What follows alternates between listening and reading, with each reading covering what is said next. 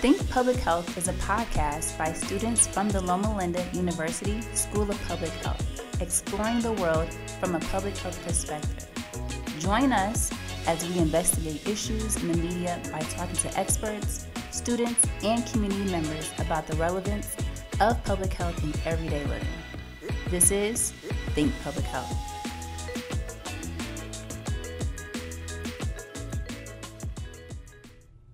Welcome back to another episode of Think Public Health. Welcome. Today I have in the studio with me my lovely co-host Abigail.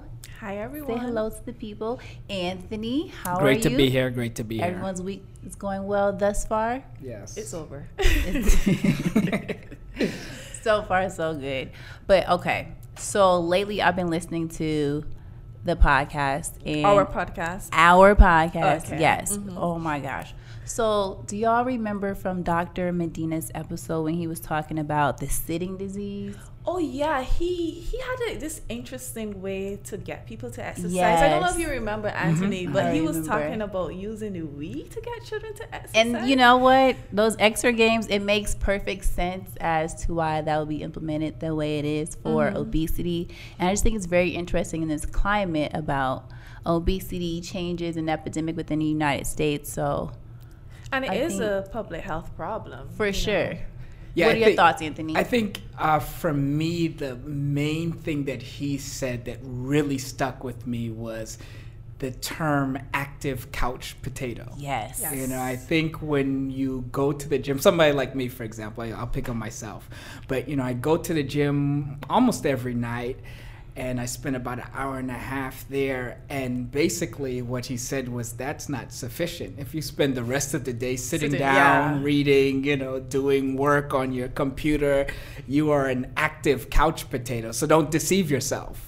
So I think that was the main takeaway from me personally when it comes to Yeah. how I implemented it in my life and what he talked about. I was like, ooh, an active couch potato. That, you do some reevaluation yeah, I said mercy, yourself? you know. So that actually changed, you know. So I set my watch. I have, uh, you know, one of these watches that you know take your, Your heart steps. rate and steps line, and all yeah. of that. Mhm. So I have one of those watches, Yep. and every hour I have an alarm set to get up and to walk. So his episode have made it to change. it really did. No, Oh, legit. wow, I've been thinking did. about my workspace at home, and Mhm. I'm like, I think I need to get one of those standing desks now that I've seen it and talked about it, and this whole active couch potato lifestyle. I might. You're you're taking it Wanna- seriously. So Yeah. so definitely our hosts have taken it seriously. Right. Two out of three. Right. but we do have a guest here. We do, Tell and uh, we have a guest who is an aficionado in this area. Um, Tell us about him real His name quick. is Dr. Peter Bastian.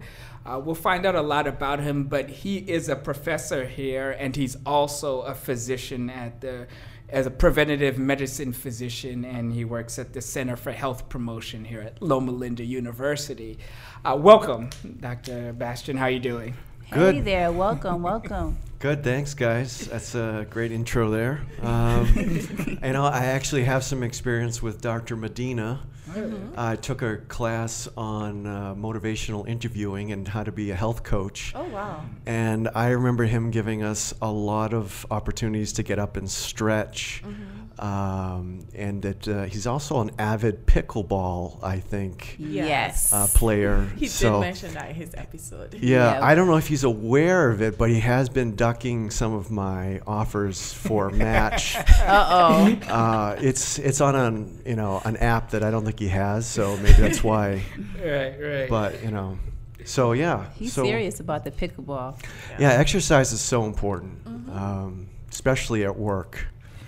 And, and you see, I'm sure, with your patients, uh, you see a lot of um, problems with obesity and exercise. Can you tell us a little bit about that experience? Yeah.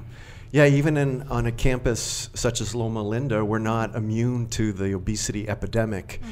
Um, we're still having two thirds of the population are overweight, and we're seeing an increasing amount of uh, obesity, which would be a BMI of greater than 30. Um, and it's not just the students, but it's it's our, our colleagues, it's the people we work with, we study with, we play with. Um, at the Center for Health Promotion, we, we have what we call a metabolic obesity clinic. And at that clinic, we will take people uh, in at, for their initial visit. We'll do some biometric measurements at our human performance lab. And then we have some really great interventions that we'll use, whether they're lifestyle, pharmaceutically assisted, um, or other. And then we'll follow them. And then we'll do measurements again at three months, six months. Uh, and we've had some really great results with helping people fight uh, this chronic disease because it really is a disease forever. Uh, if we don't keep up on it, it can keep coming back. Uh, so, So it's a passion of mine. Dr. Peters, one question. What would you say are some of the major things or factors that influence uh, weight loss, long term and short term? What would you say from your experiences? That's a great question. It definitely comes down to uh, five, I would say, pillars of weight loss. Um, Okay. the first and probably the most important is nutrition. So, what are we giving the, the machine for its fuel? Are we giving it excess fuel? Are we giving it the purest fuel? Uh, are we giving it something that the engine can turn into energy, or is it going to be something that's going to be more likely to go into storage, such as adipose tissue? So, what foods we eat, and we, we focus uh, here at Loma Linda and at the Center for Health Promotion on whole food, plant based, things that you can pull from a tree or pull out of the ground, things that aren't processed, don't have a long ingredient list. So that's the first one. The second is like what Dr. Medina had talked about, and I'm very passionate about as well as exercise. Um, as you guys know, I'm going to be giving a talk in October on um, exercise for the Living Whole series uh, called Exercising on Empty. And basically, the premise of that is that a lot of times, right, we're tired. Uh, you guys are PhD students. Um, you're you're always busy. You're doing research. When do we find time to not be sedentary? And it just gets worse when you get into the work world, Right. right? When you become a full professor or postdoc, and you're you're going to be, uh, you know, mentoring other students, and they're going to be calling on you at all times of the day. So how do you fit it in? And so we're trying to figure out how do you exercise at any time of the day. Uh, we're at the Center for Health Promotion, and so we've just made it real laissez-faire when in between patients um, or blood draws for my nursing colleagues or for the front staff, um, we'll just stand up and do some squats. Uh, and we'll talk and just say, How's it going? We'll maybe do 10, 15 squats, and we just go about our business. And then I may bump into somebody else and say, Hey, you know, do you want to do some squats? And, you know, we'll do some more. So, for example, just the other day, we actually had a competition, and not everybody likes to do that, but but we did do a competition where everyone put in about five dollars. Um, uh, not everyone, but a few people did. And uh, whoever had the most squats at the end of the day uh, got the pot. Oh, And so, what was the high number? well, I'll tell you, I had 250 Oh, wow, that's good. squats, and I, and I also will do squats with my patients. Mm-hmm. I'll I, that's I'll tell them I'll say, listen, if if if it wasn't for you guys doing squats for me, I would pro- with me, I would probably be 30, 40 pounds heavier. So it really helps keep me in shape. Mm-hmm. But anyways, despite everything that I, I was trying to do to win this, so I had about 250. Um, my good friend Sergio Ortiz, who's a, a cardiophysiologist, uh, he had about 800. Oh my goodness. So, and he was telling me at the end he felt kind of nauseous. and I kind of looked at him. I felt kind of nauseous. Right. that Bet I was- his thinking of buns that. of steel yeah, I was like, where did he find the time to do that? And right. we decided that we'll have to share the, the pot in the future was with a partial prize for second and third place. And Right. And uh, but yeah, so exercise is, is very important as well. Um, but not only uh, at the gym, but at work and also at home. Third factor uh, is uh, emotional health. So, how are you doing? How stressed out will determine uh, many of the weight loss uh, hormones or, or hormones that cause weight gain, uh, such as cortisol. When we're when we're uh, stressed out, cortisol tends to go up. It tends to influence the amount of uh, adipose tissue uh, that we keep on our bodies. It also seems to increase our hunger. uh, the more stressed out we are. And a lot of that depends on some of our genetics as well. Um, but there's a strong, um, you all know, right? There's a Yeah. strong connection between stress and comfort food, and we don't. Stress That doesn't. That didn't come up out of nowhere. It's it's something that's been biologically kind of imprinted in us. Um, so, yes. um, can I hear an amen? Yeah, Amen. Amen. Preaching to choir. Well, I mean, it's something I always, because I'm a dietitian, and I always joke about and say when it comes to comfort food, nobody eats broccoli. You know, they're not like, I'm stressed, I need to eat broccoli. You know, they always go for a cheesecake or, you know, ice cream or something like that. So, yeah. That's right. That's right. Yeah. So, um, and uh, so in other, so we talked about see nutrition, exercise, emotional health, uh, sleep is really big. It's an underrated one. Yeah. Yeah. I can't tell you how many patients I'll see that um, they're surprised when I ask them if they snore. And a a lot of times, reluctantly, they'll be like, "Y- yeah. Or they'll say, I don't know if I snore. Uh, or they'll say, no, and, I, and no, but they don't sleep with anybody. And I'll say, well, how do you know you don't snore? and they're like, oh, yeah, you're right.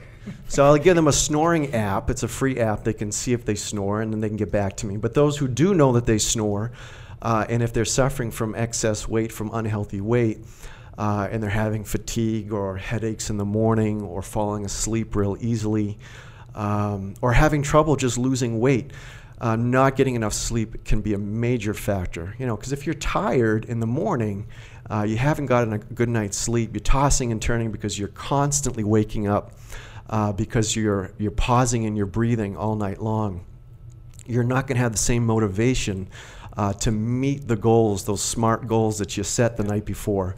Uh, it just makes it so much easier to fall back into the, the trap of, of old habits uh, and comfort foods. Uh, and it also, and if we look at biologically, uh, when we don't get a good night's sleep, our hunger hormones tend to go up, uh, one of which is called ghrelin. And finally, here at Loma Linda, and I think this is what makes us um, so uniquely positioned to help with weight loss and just to be healthy in general. Um, and, and this is also, we, we look at ourselves as a spiritual nation, uh, is our spirituality and our unabashedness to address it and to ask people if they want to pray or if they want that to be a part of their health journey. And so that has really helped a lot of people, uh, both colleagues and patients, uh, become a lot healthier because it's such a crucial part um, that motivates um, more Americans than it doesn't. Uh, we're not an atheist nation, we are a nation of faith. It's a it's a complete process. You you you mentioned earlier that there are different interventions that go on at the Center for Health Promotion, some more successful than others. What would you say, in your experience, has been some of the most successful interventions? I really like to, first of all, take a good history and just find out what has the weight loss history been since childhood. Right. And so they need to feel like they've been heard. And they need to know, because most people have tried to lose weight and they have been successful. And anyone can bare knuckle it for six to nine months and lose weight. But the thing is, right, we all put it back on. Yes. Yeah. And and so we all, but we always go into the next time thinking, "Geez, um, I could do this again," or we we feel helpless. So trying to gauge where the patient is is very important. Do they feel like, yeah, I can do this again? They want to try it the same way they did before, or they realize that that method doesn't work. It leads to yo-yo dieting, and they're open to hearing about some more consistent ways. And I can get into that ways that that help keep the weight off um, from once they've lost it. Yeah. Um, Yeah, that was my next question to Sure. you. What is the most effective strategies for short term and long term? Like you were talking about yo yo dieting. Yeah. it's temporary success, but long term, how does that play out in a person's life? Yeah, I think if, if I could say um, two words, it would be body composition. So a lot of people will um, lose a lot of weight at the initial, uh, right out of the gate, um, but they're not being physically active. They're not doing, and most importantly, resistance training. And so what happens is they lose about 25 to 30 percent of every um, of the weight they lose is actually muscle. So for, you could say for every four pounds of fat they lose, they're losing a pound of muscle. And so they get down to their goal weight, but they're a lot less metabolically active. Mm. And so what happens now, the same diet and nutrition that allowed you to get down to that goal weight is an excess of calories. And so often I'll have people who say, geez, I don't, I hardly eat anything. And they're often they're right. They're telling the truth. And then I'll do, I'll look, well, let's say, let's, let's take a look at your body composition. And I'll look at their body percent fat. And some of my patients are greater than 50% fat. And so they're not very metabolically active. Even the little bit of food that they may put in is, is not being burned off. Right, right. So. Okay. So, looking at body composition, bring that awareness of physical activity as a way to keep the, the weight that they are losing, to keep it off for the long term. Often, sometimes it can make it a little less, um, a slower velocity of weight loss because they're keeping on the muscle. Um, but I'll temper that with saying, you're doing great. Look at your body composition. That's the whole reason why we lose weight to begin with, is because of all the metabolic factors that weight gain causes. And so that we always bring it back to the chronic diseases that are caused by excess weight. So would you say that numbers, knowing your numbers, play a major factor in the weight loss journey for an individual long term? Absolutely. Know where they're starting off with, um, you know, knowing what's worked before and knowing what they, they want to do. And sometimes you just have to be patient and, and let them do what they want to do 1st Um, and be the support. Be, be the person to gently offer suggestions if they're open and to present the data over time. And then you hope that they will come to their conclusions. You know, if Dr. Medina taught me something, it's that you want it the, the plan to come from the patient. Yeah. You know, because in today's internet technology, anyone can kind of find out what to do.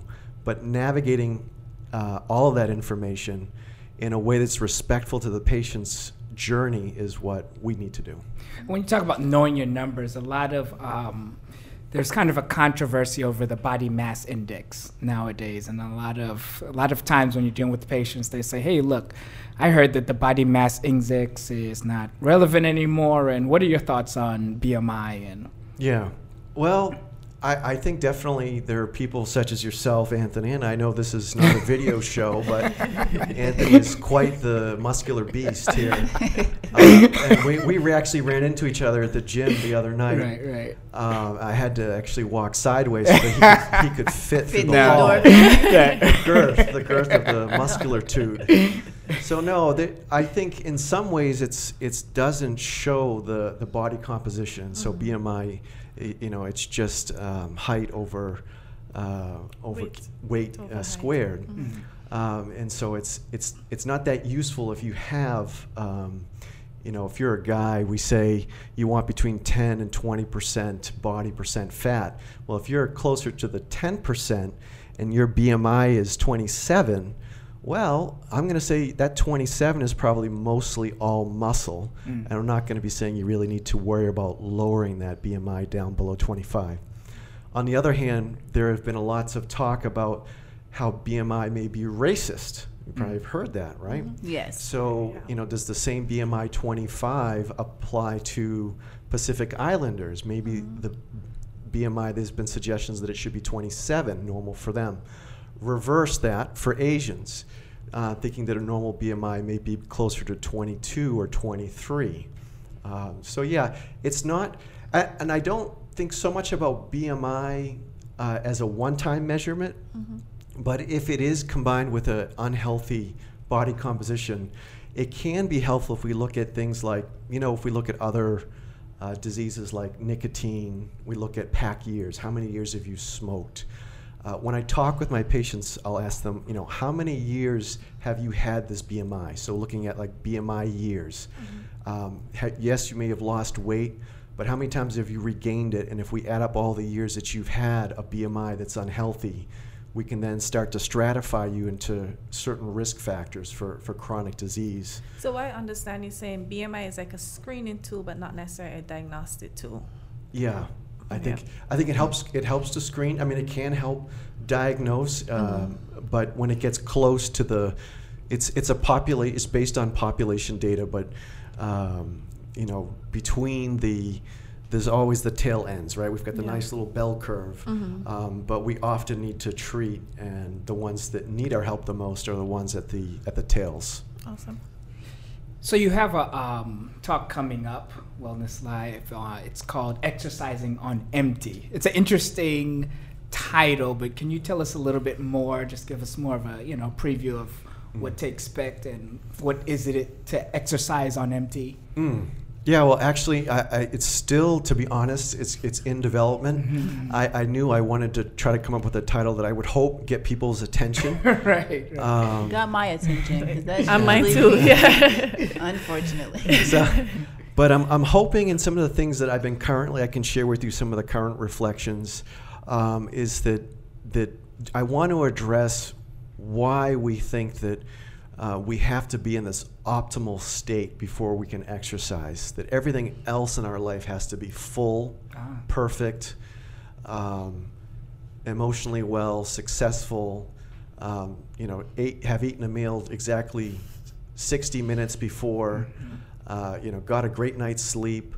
Uh, don't have a you know, if, are a good 10 days away from the last cold. Have all the work complete, Right, everything. right. Yeah, I know exactly. that what you- really it's just we were meant we we have been built um, to be active especially when we're on empty especially if you look back in history during the famines during the fasts the wars the cold winters our bodies were meant to be active while we were fasting while we were on empty while energy levels were feeding off of stores Wow.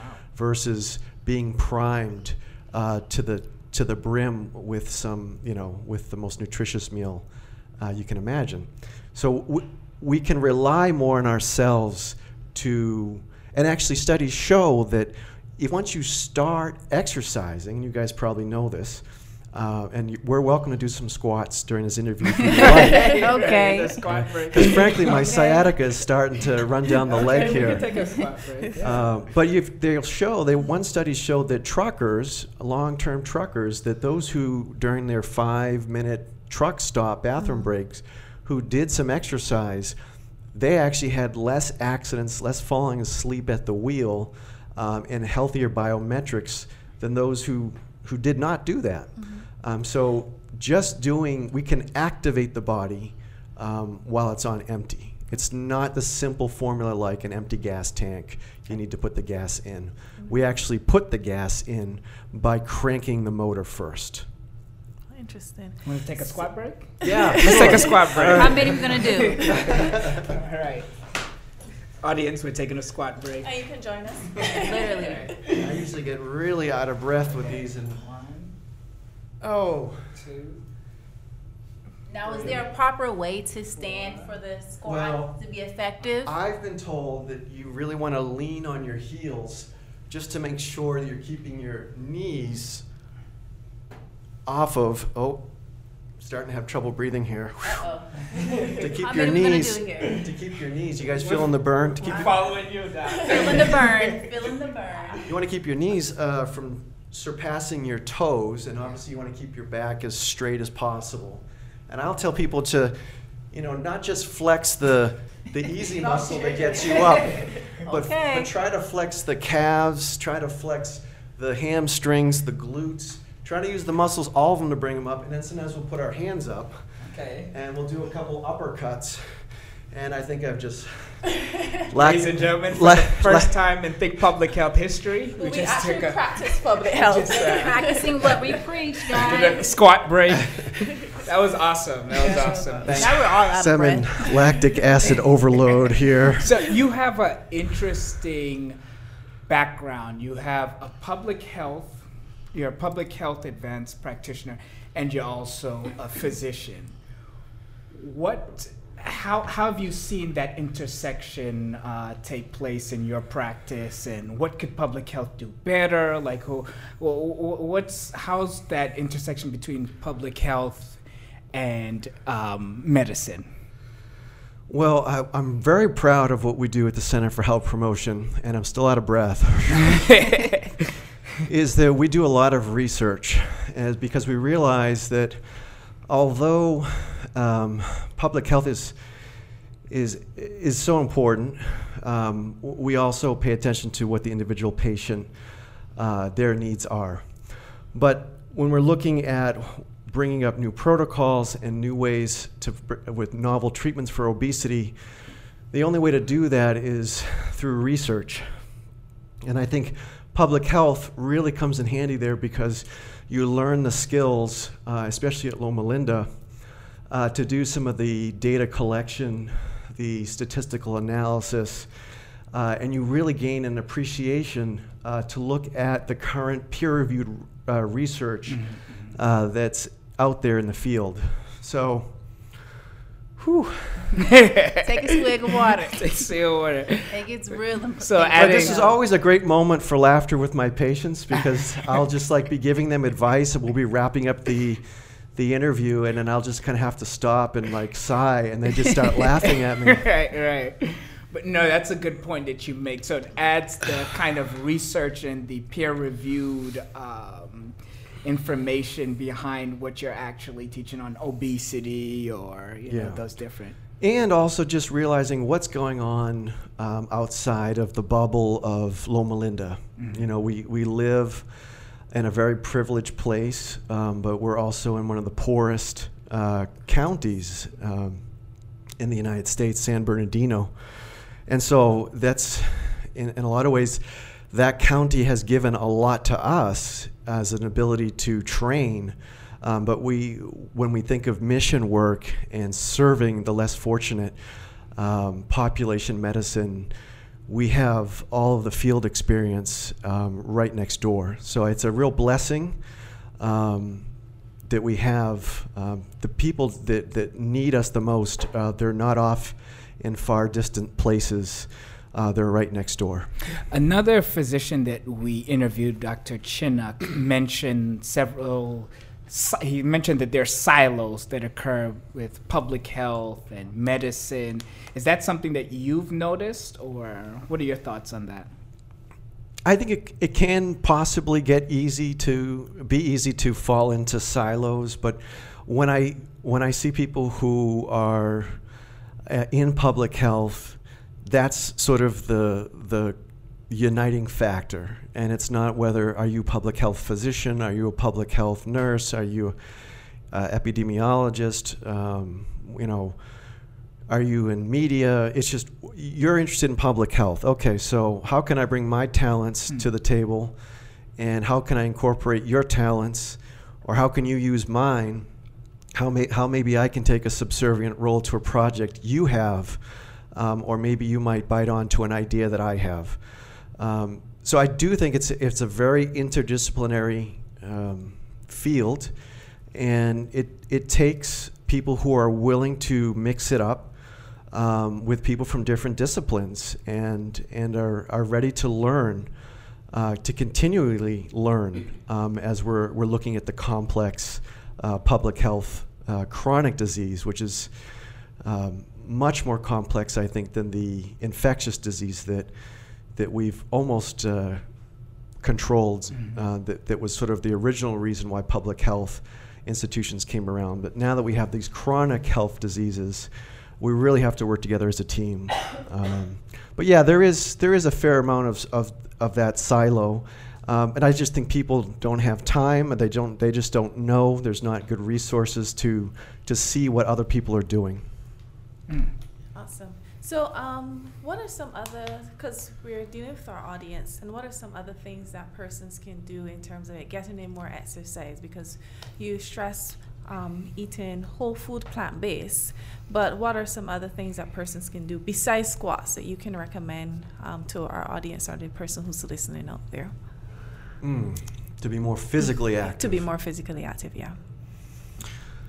Um, yeah, it doesn't have to be squats. It can be whatever you want to do. Mm-hmm. It could be just taking a walk, like I've seen um, people do uh, at, at Loma Linda, they'll, they'll take breaks. Uh, like Anthony was saying, he has his alarm that goes off. Um, it could be like what they do at the Living Whole, uh, where they have the Dexercise, and people will exercise at their desk, and nobody really knows what's going on, but but you do. Your Yeah. your calves are burning, or right, right, right. you're doing some type of hand grip. active standing, yeah, they call it. or you're yeah. tightening your abs or your glutes and uh, in your chair. So even those little things can can Doing that really help. I often tell a lot of uh, patients who say, you know, I, I've just, I've, I've got this injury, or, you know, I'm too old, or I'm just way out of condition. I can't do that. Squats, what are you talking about? My knee, I, I had a total knee replacement. And so I'll take out um, some resistance bands. And I'll have all the different colors from the easiest ones, the green ones, to the most difficult, usually the red ones and I'll just demonstrate some exercises they can do that aren't necessarily weight bearing, um, that are easier on the joints. And then just offer, offering them, if, if it's within their budget or their time, okay, well, how about water aerobics? Or how about we, we integrate a little bit of your physical activity with some medical massage? Um, you know, how can I help with pain management as you are more physically active? What can we do that are both lifestyle uh, ways to treat pain, such as having more turmeric, more ginger, using natural methods like capsaicin, menthol creams, or things like ibuprofen or Tylenol, and just try to find the the compromise uh, for each person. So it's it's kind of person dependent, uh, but there's a way for all of us to be um, physically active. Wow. Wow, that was great. A lot of food for thought. Yeah. yeah. Excuse me. So, you a fun fact about you is that you are fluent in Spanish. Si, senor. so, can you tell us a little bit about first thing how you learned Spanish and how that experience has um, colored your experience within medicine Mm. with your patients? Claro que sí. Qué bueno. Uh, well, I, I always, um, you know, my wife is uh, from Ecuador and uh, she speaks Spanish, and that was the, the language of our love. But I learned Spanish going back a lot further, uh, back in my childhood in sixth grade. I don't know, I just always took a liking to it when they taught it in school and kept it up through college. And then um, our first foreign um, immersion program in Spain um, back in 1999, I remember I thought I knew Spanish, but I had never lived abroad. And when I met my host family, um, they started speaking in that language that I was that I had learned, and I felt like I was deaf, dumb, and mute for a good month. and then when I finally started to be able to talk somewhat, I never wanted to let that go. It felt so special being able to talk in another language. I never let it go, and I just kept practicing it over the years. I joined a, a Spanish affinity house at Dartmouth College where we would just speak Spanish when we got home from classes. And then when I graduated from Dartmouth, I went on a volunteer trip um, where I worked for the Costa Rican Humanitarian Foundation uh, short, just two weeks after September 11, 2001 Wow. and I was there for a year and I worked on my Spanish um, and just never knew. Um, and then I met my wife um, as I continued that pursuit, combining it with medical Spanish uh, when I was in medical school. I met my future wife in 2009. She was the uh, the general manager of a of a uh, spe- man- medical Spanish institute called Cachampsi in Riobamba, Ecuador, and um, just knew that she was the one uh, for me, and uh, we so we ended up uh, dating over Skype for uh, for many months, and and then she. Uh, uh, she came and visited my family here, and I uh, visited her family, all her ten brothers and sisters, and her. Wow. And My her goodness. yeah, I remember when I when I first went there, and, and all ten of them were kind of interviewing me, and we're making sure they're like, yeah, you can speak Spanish, but uh, do you, will you respect our culture? Yeah, Mm-hmm. yeah. And so I really had to let them know that that was another thing that I wanted to be fluent in was, was the culture. Now it's a Mm. big thing. But then my wife emigrated here uh, in 2014. Um, and as her English has become a lot better, because she came here without speaking a lick of English. Really? Yeah, she she. I spoke with her. She's Yeah. she's her English is really good. Thank you. She has come a long ways. It's been a lot of uh, blood, sweat, and tears with with the English. Um, she's gone to San Bernardino Valley College. Uh, she went to uh, CPC over at like their ESL program. ESL online, um, just over at San Bernardino, San Bernardino Cal State. Uh, lots of practice. And so now it's probably about 50 50 we'll speak English to Spanish. And so my Spanish has kind of taken a little bit of a hit. um, but thankfully so, because her English um, is, uh, is becoming quite exquisite, and, and, and justly so, because she has taken on a leadership role, my wife, at the, the new collaboration between the Huerta del Valle, uh, which is a community garden in Ontario, and Loma Linda's new uh, community garden at the Sachs Norton Clinic. So she needs to not just only her Spanish, but she needs to have uh, good English. But yeah, that, but that's sort of the the long route to uh, my Spanish, and I'm always finding ways to try to keep it up. And with your patients, have you seen that? How has that impacted your experience with your patients? I'm sure there have been some shocked faces when, when you start speaking Spanish. yeah, usually it's the secretaries because they're always bilingual, Right. And so they're always looking at me and saying, "Wow, I didn't know Dr. Bastian spoke Spanish, uh, but I heard him behind the door with this Spanish-speaking patient. I, I didn't know how he was going to handle that patient." Um, but you know, it's it's a challenge, uh, and like I said, I'm always trying to improve my Spanish, and I think how I've got to the fluency that I have is is by taking risks with my Spanish. You know, I'll I'll ask, you know, how do you say this, or you know, I'll just try my best and tell ask people to correct me, and I think that's sort of the, a good uh, mode of learning for no matter what we're in. But that's what's kept me successful with keeping up on the Spanish these years, and, and why I love it and enjoy speaking it. Mm. Awesome. Inspiring. Mm, Yeah. So, do you have any takeaway things that you want to leave with the audience? Anything that we would not have mentioned in this podcast? Hmm. Piece of advice for our listeners.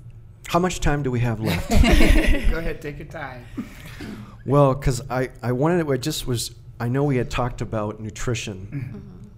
and I, I know we talked about sort of some unique ways to stay, um, to kind of simp- simplify it for exercise. And I just wanted to offer a little advice about simplifying it for nutrition as well. Mm-hmm. Um, and you know, you're a, a registered dietitian. Mm-hmm. Um, I tell people that we often lack um, fiber, and that if we only got more fiber, things would be a lot more healthy. And I tell them if there was one vitamin they forgot to mention, it was vitamin F. and we really need to be focused on that and not so much, uh, am I getting enough calcium? Am I getting enough iron? I mean, that's all important. Um, but really, our digestive system, including uh, our success at losing weight, depends on how much fiber we get down to that trillion. We have about 10 trillion bacteria in our gut mm-hmm. compared to only 1 trillion of the animal cells in our body. And it's either a symbiotic relationship or it's a real war zone. Mm-hmm. Wow. And for most of us who are not getting enough fiber, it's a war zone. And we're basically starving our gut bacteria.